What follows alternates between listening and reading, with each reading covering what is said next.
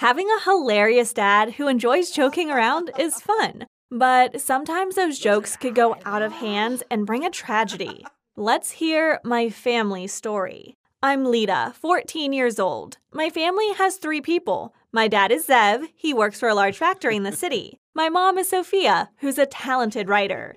The two of them have opposite personalities. My dad has a good sense of humor, likes joking around, and often makes mom and me laugh.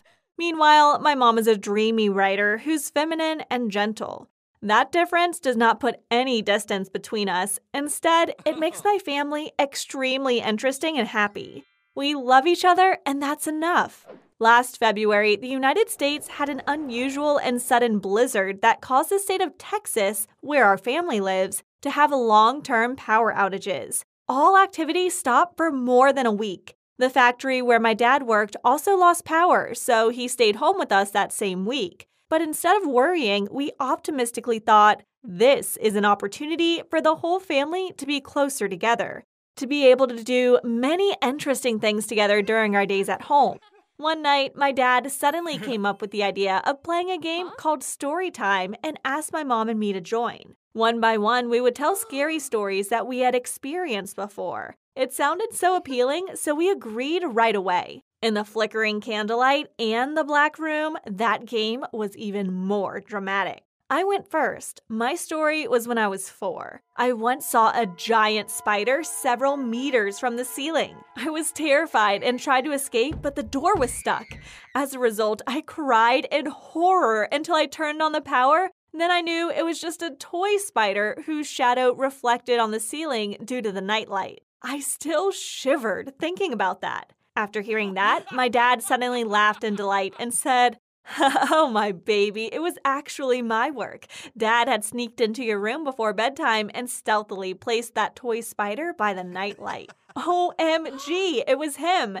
And yet, for so many reasons, I kept being haunted by that image. Dad really mm-hmm. was too much. It was my mother's turn. She recalled a memorable and also very scary event. On her 24th birthday, my mom was kidnapped by a terrified masked man. He did not say anything but just rushed to hold her and dragged into the car and drove to a dark house. And boom, again, the culprit was Zev, ah. my dad. He kidnapped, surprised ah. her, and proposed to her while she was both in panic and anger. But in the end, my mom agreed. He's never changed though, still loved to play tricks like no other and scared people to death. My dad was the last to tell his story. He looked at us with a mischievous smile. Since your mom mentioned the kidnapping, I'll also reveal how I carried out the kidnapping plan that year. Then he lowered his voice and continued, That was also a scary day for me when I stood on the side of the road waiting for Sophia to pass when I was suddenly patted on the shoulder. The patrol police noticed that I had acted suspiciously, so he asked what evil plot I was planning. No one knew that before your mom arrived, I was sent to the station to explain about the mask on my face, the weapons I held, and me hiding on the side of the road. I had to explain for a long time until I got released. My dad suddenly let out a cry. Something seemed to have fallen to the floor, which he bent down to search. My mom and I were very surprised and asked him in panic, Daddy, what are you looking for? He was still silent, so we also bent down and helped him search in the dark. Zev, what are you looking for? Suddenly, he raised his head and glared at us, replying to my mom and me with deformed eyes. The eyelids were turned up and the veins looked horrible. He spoke sharply, I was looking for my dropped eyes.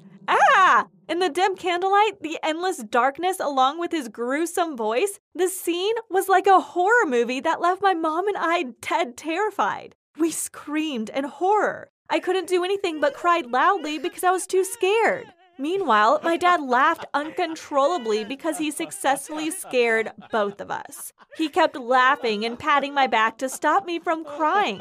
But after a while, when I had stopped crying and my dad had stopped laughing, we didn't see any reaction from mom. She didn't cry but just stayed still. Thinking that she was angry, Dad approached Mom, shining a flashlight at her cheek.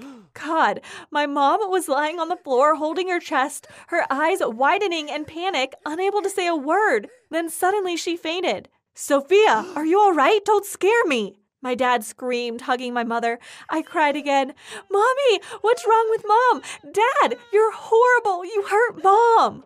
My mom was very fragile. That scene probably shocked her greatly. We frantically tried to call the ambulance, but to no avail. Over that past week, my family had used up all the electricity stored in the house. Our phones had run out of battery. We had to take mom to the hospital by ourselves. My dad and I carried her to the car together, but things weren't easy. The long lasting snowstorm made the traffic paralyzed. The road was fully covered in thick snow, and we couldn't travel by car. Dad picked mom up and ran out onto the street in the cold snow, constantly calling for help.